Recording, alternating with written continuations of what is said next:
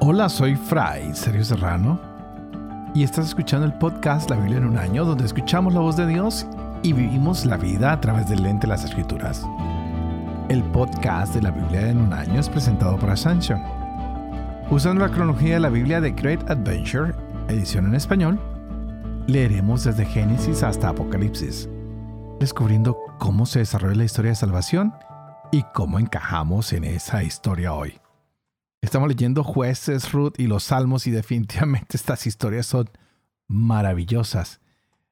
Estamos con la historia de Ruth y decíamos que ya había salido de Belén al campo para buscar un lugar donde espigar. Y pues realmente era importante que Ruth fuera al campo, pero ¿quién se iba a imaginar que iba a llegar al campo de voz? Pues Dios tiene su sentido del humor. Él lo estaba planeando todo porque el nacimiento de Jesús viene de Belén. Y pues ahí vemos cómo Ruth tiene el permiso de Noemí para ir a espigar, pero no tiene que espigar solo por ella, sino por las dos. Dice, ve y espigas por ti y por mí. Y esta mujer va y, recoge espigas y, y, Dios la está guiando, la lleva al campo de voz y ella no sabía quién era este hombre. Y pues llega a trabajar allí y hay grandes sorpresas porque es el Espíritu que va guiando a esta mujer seguramente. Es Dios que nos va guiando a través de su palabra y que lo hace a través de las circunstancias. ¿No has visto que a veces hay circunstancias que parecen adversas y nos resentimos por la circunstancia, pero después nos damos cuenta que simplemente era el camino que Dios quería que tú y yo siguiéramos? Es así como nos guía el Señor y es así como guió a Ruth. Ah, imaginémonos que aquel día yo hubiera salido a recoger espigas y que Noemí le hubiera dicho, hey, ten cuidado, mira a ver dónde vas, no tengas, uh, ten siempre está vigilante. No, simplemente le dijo, bueno, tú ve y haz lo que tienes que hacer. Y es Dios quien la pone en ese camino y la pone a espigar en el camino correcto. Y nos damos cuenta que el dueño del campo debe ser un hombre muy generoso y que está pendiente de lo que hacen sus trabajadores y que aunque estaba lejos, cuando regresa, los saluda con cariño y los pone en presencia del Señor, les da una bendición y ellos se lo devuelven a Él. Es lindo, este hombre también está en función de Dios, está en función de Yahvé y esta mujer ha entregado su corazón a Yahvé y a su pueblo a través de Noemí y Dios los pone en el mismo camino. ¡Wow! ¡Qué increíble. Dios tiene definitivamente un sentido del humor, pero no voy a seguir con mi comentario, mejor vamos a entrar en esta lectura del día de hoy. Estaremos leyendo jueces capítulo 6 al 8. Estaremos leyendo el capítulo de Ruth, que será el 3. Y estaremos leyendo el Salmo 135. Así que preparémonos para todas estas sorpresas que vienen el día de hoy. Este es el día 91. Empecemos. Jueces capítulo 6 Los israelitas hicieron lo que desagradaba a Yahvé, y Yahvé los entregó durante siete años en manos de Madián, y la mano de Madián cargó pesadamente sobre Israel. Para escapar de Madián, los israelitas se valieron de las hendiduras de las montañas, de las cuevas y de las cumbres escarpadas. Cuando sembraba Israel, venía Madián con Amalek y los hijos de Oriente. Subían contra Israel, acampaban en sus tierras y devastaban los productos de la tierra hasta la entrada de Gaza. No dejaban víveres en Israel, ni ovejas, ni bueyes, ni burros, porque subían numerosos como langostas con sus ganados y sus tiendas. Ellos y sus camellos eran innumerables e invadían el país y lo saqueaban. Así Madián redujo a Israel a una gran miseria y los israelitas clamaron a Yahvé. Cuando los israelitas clamaron a Yahvé por causa de Madián, Yahvé envió a los israelitas un profeta que les dijo, Así habla Yahvé, Dios de Israel. Yo los hice subir de Egipto y los saqué de la casa de servidumbre. Los libré de la mano de los egipcios y de todos los que los oprimían. Los arrojé de delante de ustedes, les di su tierra y les dije, yo soy Yahvé su Dios. No veneran los dioses de los amorreos en cuya tierra habitan, pero no han escuchado mi voz. Vino el ángel de Yahvé y se sentó bajo el terebinto de Ofra que pertenecía a Joás de Abieser. Su hijo Gedeón majaba trigo en el lagar para ocultárselo a Madián. Cuando el ángel de Yahvé se le apareció y le dijo, Yahvé contigo, valiente guerrero. Contestó Gedeón, Perdón, señor mío. Si Yahvé está con nosotros, ¿por qué nos ocurre todo esto? ¿Dónde están todos esos prodigios que nos cuentan nuestros padres cuando dicen, ¿no nos hizo subir Yahvé de Egipto? Pero ahora Yahvé nos ha abandonado, nos ha entregado en manos de Madián. Entonces Yahvé se volvió hacia él y le dijo, Vete con esa fuerza que tienes y salvarás a Israel de la mano de Madián. ¿No soy yo el que te envía? Le respondió Gedeón. Perdón, señor mío. ¿Cómo voy a salvar yo a Israel? Mi clan es el más pobre de Manasés y yo el último en la casa de mi padre. Yahvé le respondió, Yo estaré contigo y derrotarás a Madián como si fuera un hombre solo. Gedeón le dijo, Si he hallado gracia a tus ojos, dame una señal de que eres tú el que me hablas. No te marches de aquí, por favor, hasta que vuelva donde ti. Te traeré mi ofrenda y la pondré delante de ti. Él respondió, me quedaré hasta que vuelvas. Gedeón se fue. Preparó un cabrito y con una medida de harina hizo unas tortas ácimas. Puso la carne en un canastillo y el caldo en una olla y lo llevó bajo el terebinto. Cuando se acercaba, le dijo el ángel de Yahvé, Toma la carne y las tortas ácimas, ponla sobre la roca y vierte el caldo. Gedeón lo hizo así. Entonces el ángel de Yahvé extendió la punta del bastón que tenía en la mano y tocó la carne y las tortas ácimas. Salió fuego de la roca, consumió la carne y las tortas ácimas. Y el ángel de Yahvé desapareció de su vista. Entonces Gedeón se dio cuenta de que era el ángel de Yahvé y dijo, Ay, mi señor Yahvé, que he visto al ángel de Yahvé cara a cara. Yahvé le respondió, La paz sea contigo. No temas, no morirás.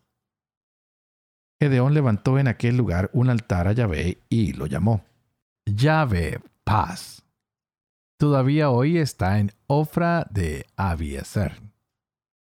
Sucedió que aquella misma noche Yahvé dijo a Gedeón, Toma el toro de tu padre el toro de siete años.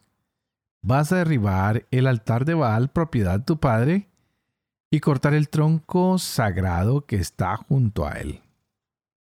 Luego construirás a Yahvé tu Dios en la cima de esa altura escarpada un altar bien dispuesto. Tomarás el toro y lo quemarás en holocausto con la leña del tronco que cortes. Gedeón tomó entonces diez hombres de entre sus criados e hizo como Yahvé le había ordenado. Pero, como temía a su familia y a la gente de la ciudad, en lugar de hacerlo de día, lo hizo de noche. A la mañana siguiente se levantó la gente de la ciudad. El altar de Baal estaba derruido, el tronco que se alzaba junto a él cortado, y el toro había sido ofrecido en holocausto sobre el altar recién construido. Entonces se dijeron unos a otros, ¿quién habrá hecho esto? Tras indagar y averiguar dijeron, es Gedeón, hijo de Joás, el que lo ha hecho. La gente de la ciudad dijo entonces a Joás, haz salir a tu hijo y que muera, pues ha derruido el altar de Baal y cortado el tronco que se alzaba a su lado. Joás respondió a todos los que tenía delante. ¿Es que ustedes van a salir en defensa de Baal? ¿Ustedes lo van a salvar? El que defienda a Baal será muerto antes del amanecer. Si es Dios que se defienda, ya que se le ha destruido el altar. A que se llamó a Gedeón Jerubal, porque decían, que Baal se defienda, pues se le ha destruido el altar. Todo Madián, Amalek y los hijos de Oriente se juntaron. Pasaron el Jordán y acamparon en la llanura de Yisrael. El espíritu de Yahvé revistió a Gedeón. Tocó el cuerno y Abieser se reunió con él. Envió mensajeros por todo Manasés. Que se reunió también con él. Envió mensajeros por Aser, Zabulón y Neftalí, y le salieron al encuentro. Gedeón dijo a Dios, Si verdaderamente vas a salvar por mi mano a Israel como has dicho, yo voy a tender un vellón sobre la era. Si hay rocío solamente sobre el vellón y todo el suelo queda seco, sabré que tú salvarás a Israel por mi mano como has prometido. Así sucedió. Gedeón se levantó de madrugada. Estrujó el vellón y exprimió su rocío, una vasija llena de agua. Gedeón dijo a Dios, No te irrites contra mí si me atrevo a hablar de nuevo. Por favor, quisiera hacer por última vez la prueba con el vellón. Que quede seco solo el vellón y que haya rocío por todo el suelo. Y Dios lo hizo así aquella noche.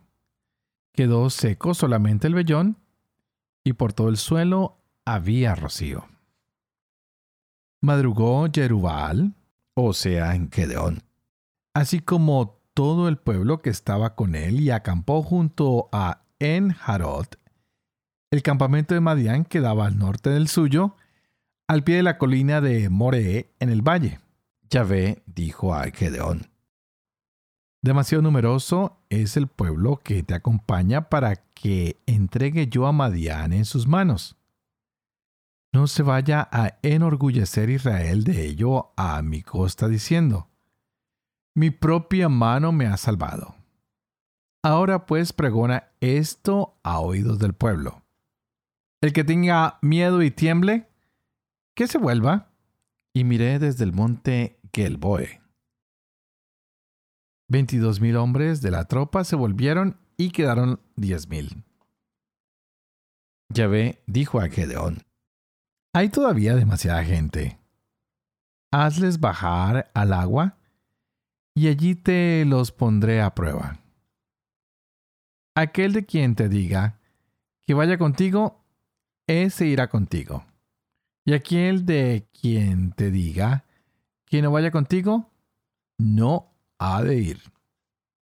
Gedeón hizo bajar la gente al agua y Yahvé le dijo, A todos los que lamieren el agua con la lengua, como lame un perro, los pondrás a un lado, y a todos los que se arrodillen para beber, los pondrás al otro.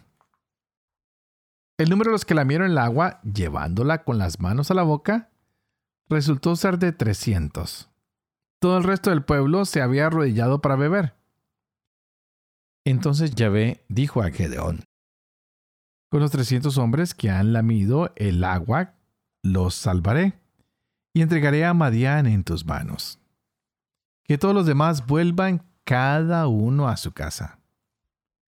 Tomaron en sus manos las provisiones del pueblo y sus cuernos, y mandó a todos los israelitas a sus respectivas tiendas, quedándose solo con los trescientos hombres. El campamento de Madián estaba debajo del suyo en el valle. Aquella noche le dijo Yahvé, Levántate y baja al campamento, porque lo he puesto en tus manos. No obstante, si temes bajar, baja al campamento con tu criado Purá, y escucha lo que dicen. Se fortalecerá tu mano con ello, y luego bajarás a atacar el campamento. Bajó pues con su criado Pura hasta la extremidad de las avanzadillas del campamento. Madián, Amalek y todos los hijos de Oriente habían caído sobre el valle numerosos como langostas, y sus camellos eran innumerables como la arena de la orilla del mar. Se acercó Gedeón. Y he aquí que un hombre contaba un sueño a su vecino. Decía, he tenido un sueño. Una hogaza de pan de cebada rodaba por el campamento de Madián. Llegaba hasta la tienda, chocaba contra ella y la volcaba lo de arriba abajo. Su vecino le respondió, Esto no puede significar más que la espada de Gedeón. Hijo de Joás el israelita, Dios ha entregado en sus manos a Madián y a todo el campamento. Cuando Gedeón oyó la narración del sueño y su explicación, se postró, volvió al campamento de Israel y dijo, Levántense, porque ya había puesto en manos de ustedes el campamento de Madián. Gedeón dividió a los trescientos hombres en tres cuerpos. Les dio a todos cuernos y cántaros vacíos con antorchas dentro de los cántaros. Les dijo, Fíjense en mí y hagan lo mismo que yo. Cuando llegue yo al extremo del campamento, lo que yo haga lo harán ustedes. Yo y todos mis compañeros tocaremos los cuernos. Ustedes también tocarán los cuernos alrededor del campamento y gritarán, por Yahvé y por Gedeón. Gedeón y los cien hombres que lo acompañaban llegaron al extremo del campamento al comienzo de la guardia de la medianoche. Cuando acababan de hacer el relevo de los centinelas, tocaron los cuernos y rompieron los cántaros que llevaban en la mano. Entonces los tres cuerpos del ejército tocaron los cuernos y rompieron los cántaros. En la izquierda tenían las antorchas y en la derecha los cuernos para poder tocarlos. Y gritaron. La espada por Yahvé y por Gedeón. Y se quedaron quietos cada uno en su lugar alrededor del campamento. Todo el campamento se despertó y lanzando alaridos se dieron a la fuga. Mientras los trescientos tocaban los cuernos, Yahvé volvió la espada de cada uno contra su compañero por todo el campamento. La tropa huyó hasta Bet Asitá, hacia Sartán, hasta la orilla de Abel Mejolá, frente a Tabat. Los hombres de Israel, de Neftalí, de Aser y de todo Manasés se reunieron y persiguieron a Madián. Gedeón envió mensajeros por toda la montaña de Efraín diciendo: Bajen al encuentro de Madián y córtenles los vados hasta el Bet Bará y el Jordán. Se reunieron todos los hombres de Efraín y ocuparon los vados hasta Bet Bará y al Jordán. Hicieron prisioneros a los dos jefes de Madián, Oreb y Seb. Mataron a Oreb en la peña de Oreb y a Seb en el lagar de Seb. Persiguieron a Madián y llevaron a Gedeón al otro lado del Jordán las cabezas de Oreb y Seb. La gente de Efraín dijo a Gedeón, ¿por qué has hecho esto con nosotros, no convocándonos cuando has ido a combatir a Madián? Y discutieron con él violentamente. Él les respondió, ¿qué he hecho yo en comparación de lo que han hecho ustedes? ¿No vale más el rebusco de Efraín que la vendimia de Abiezer? Dios ha entregado a los jefes de Madián a Oreb y a Seb en sus manos. ¿Qué he podido hacer yo en comparación con ustedes? Con estas palabras que les dijo, se calmó su animosidad contra él. Gedeón llegó al Jordán y lo pasó. Pero él y los trescientos hombres que tenía consigo estaban agotados por la persecución. Dijo pues a la gente de Sucot, Den por favor tortas de pan a la tropa que me sigue, porque está agotada y voy persiguiendo a Sebak y a Salmuná, reyes de Madián. Pero los jefes de Sucor respondieron, ¿acaso tienes ya sujetas las manos de Sebak y Salmuná para que demos pan a tu ejército?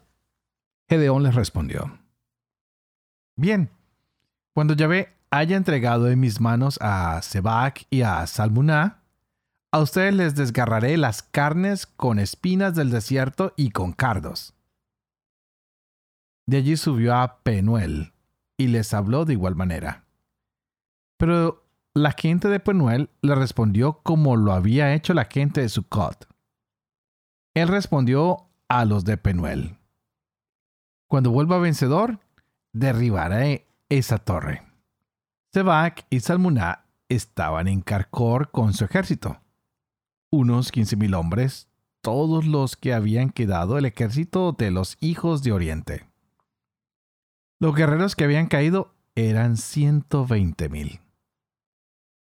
Gedeón subió por el camino los que habitan en tiendas al este de Novac y de Yokboa. Y derrotó al ejército cuando se creían ya seguros.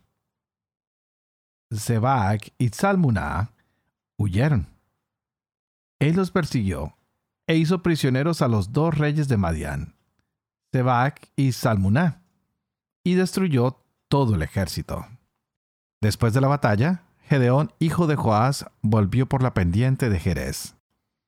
Tras detener a un joven de la gente de Sucot, lo interrogó, y él le dio por escrito los nombres de los jefes de Sucot y de los ancianos.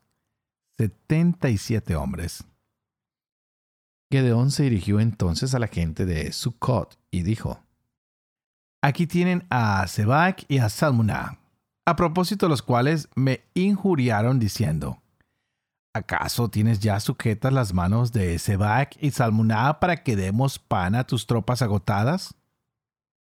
Tomó entonces a los ancianos de la ciudad, y cogiendo espinas del desierto y cardos desgarró las carnes de los hombres de Sucot derribó la torre de Penuel y mató a los habitantes de la ciudad. Luego dijo a Sebac y Salmuná, ¿cómo eran los hombres que ustedes mataron en el Tabor?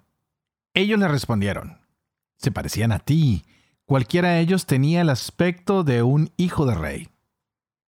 Respondió Gedeón, eran mis hermanos, hijos de mi madre vive Yahvé que si los hubieran dejado vivos, no los mataría a ustedes. Y dijo a Jeter, su hijo mayor, venga, mátalos. Pero el muchacho no desenvainó la espada. No se atrevía porque era todavía muy joven.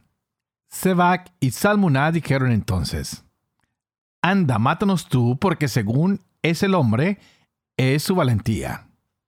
Gedeón se levantó. Mató a Sebac y a Salmuná y tomó las lunetas que sus camellos llevaban al cuello. Los hombres de Israel dijeron a Gedeón, Reina sobre nosotros tú, tu hijo y tu nieto, pues nos has salvado de la mano de Madián. Pero Gedeón les respondió, No seré yo el que reine sobre ustedes ni mi hijo. Yahvé será su rey. Y añadió Gedeón, les voy a pedir una cosa, que cada uno me dé un anillo de su botín, porque los vencidos tenían anillos de oro, pues eran ismaelitas. Respondieron ellos, te los damos con mucho gusto. Extendió él su manto y ellos echaron en él cada uno un anillo de su botín. El peso de los anillos de oro que les había pedido se elevó a 1700 ciclos de oro sin contar las lunetas, los pendientes y los vestidos de púrpura que llevaban los reyes de Madián, ni tampoco los collares que pendían del cuello de sus camellos. Gedeón hizo con todo ello un efod, que colocó en su ciudad en Ofra y todo Israel se prostituyó allí tras él y vino a hacer una trampa para Gedeón y su familia. Allí fue humillado Madián ante los israelitas y no volvió a levantar cabeza. El país estuvo tranquilo cuarenta años mientras vivió Gedeón. Se fue pues Jerubal, hijo de Joás, y se quedó en su casa. Gedeón tuvo setenta hijos propios, pues tenía muchas mujeres y la concubina que tenía en Siquén le dio a luz también un hijo, a quien puso por nombre Abimelech. Murió Gedeón, hijo de Joás, después de una dichosa vejez. fue enterrado en la tumba de su padre Joás, en Ofra de Abieser.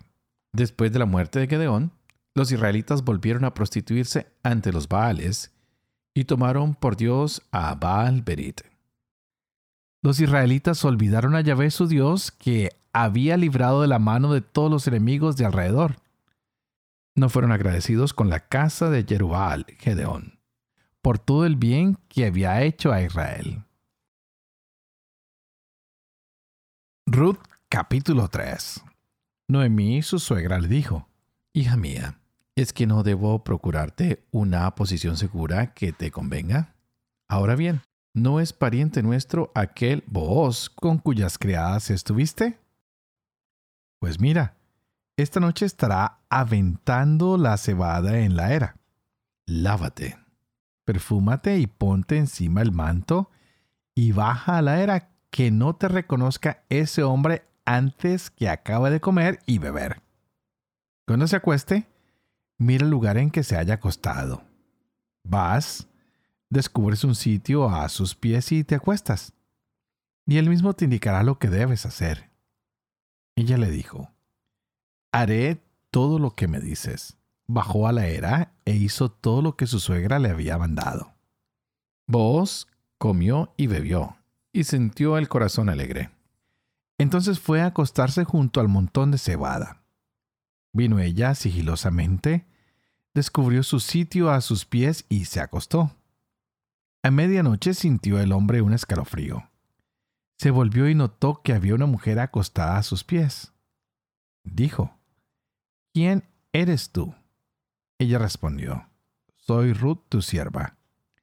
Extiende sobre tu sierva el borde de tu manto porque tienes derecho de rescate.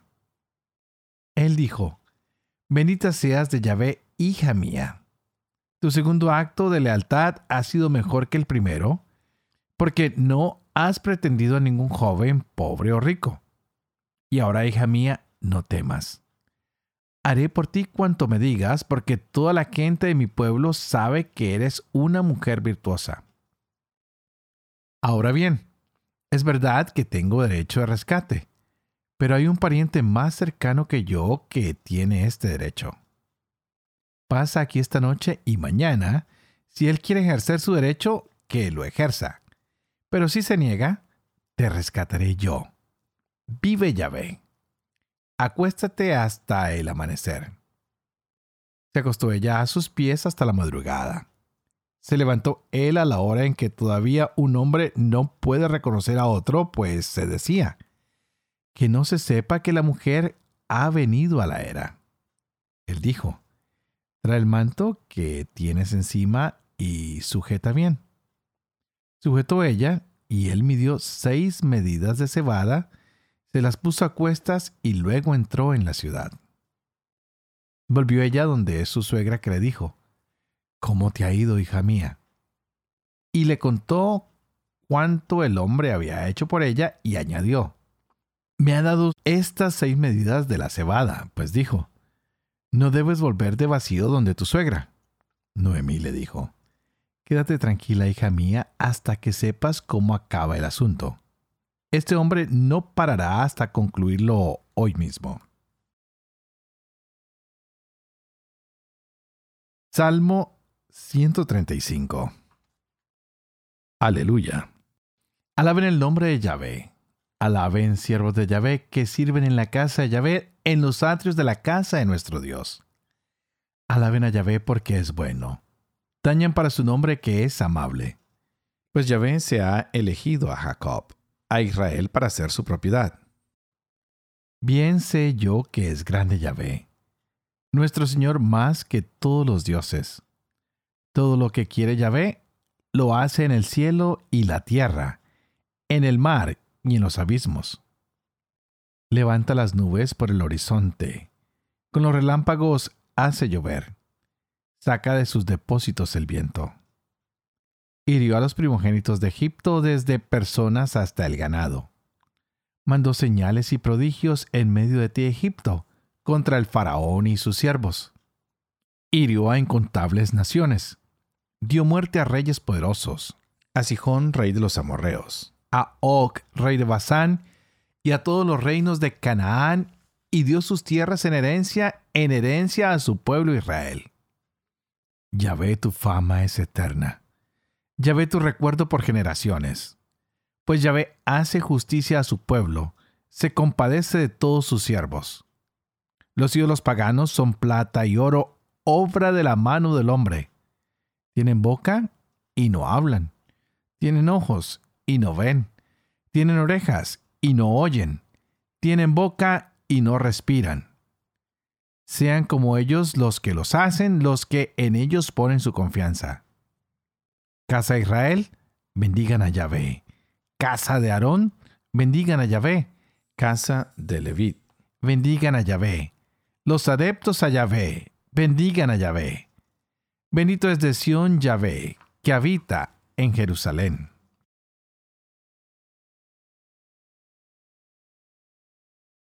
Padre de amor y misericordia, tú que haces elocuente la lengua de los niños, educa también la mía e infunde en mis labios la gracia de tu bendición, Padre, Hijo y Espíritu Santo. Y a ti te invito para que pidas hoy que el Espíritu Santo abra nuestra mente y nuestro corazón para que podamos gozarnos de esta palabra de Dios que Él ha puesto en nuestras vidas. Seguimos con estas historias maravillosas, tanto en jueces como Dios suscita a Gedeón y quiere que el pueblo no piense que la fuerza viene de ellos. 300 hombres dan la batalla y obtienen la victoria. Pero no es la victoria de ellos, es la victoria que Yahvé ha procurado a su pueblo. Para que ellos estén tranquilos, para que ellos puedan saber y reconocer que Yahvé es el Señor. Me pregunto cuántas victorias has tenido tú y has olvidado decirle a Yahvé gracias por lo que has hecho en mi vida. Gracias porque no me abandonaste. Gracias porque no me has dejado solo o sola. A veces nos olvidamos de que la victoria no es mía, le pertenece a Dios, porque Él fue quien luchó, Él fue quien hizo todo lo que yo necesitaba para conseguir lo que ahora tengo. Hoy por otro lado, seguimos con la historia de esta mujer que después de escuchar a su suegra se acuesta a los pies de este hombre que es familiar de su suegra. La han conocido por sus virtudes a esta mujer. Ruth es muy bondadosa y es reconocida porque está trayendo paz al corazón de vos y él quiere rescatarla, pero sabe que no es su derecho, que hay alguien primero que él. Qué respeto, qué dignidad a este hombre. Él quiere hacer todo de manera correcta porque es un hombre que quiere experimentar a Yahvé todo el tiempo. Pidámosle hoy al Señor que Él también nos ayude a nosotros a actuar de manera correcta, que no permita que nuestro corazón se tuerza, que se vaya por donde no debe irse.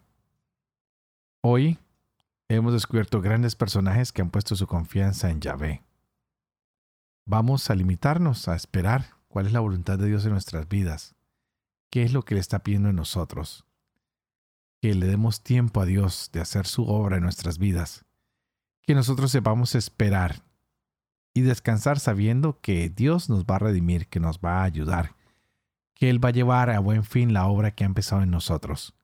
Así que no tengamos miedo, y más bien oremos los unos por los otros para que sigamos siendo fiel a Dios, para que podamos vivir con fe esto que leemos, lo que compartimos, para que ustedes y yo podamos enseñar la verdad y cumplir lo que Dios nos ha enseñado. Y que la bendición de Dios Toporoso, que es Padre, Hijo y Espíritu Santo, descienda sobre ustedes y los acompañe siempre. Que Dios los bendiga.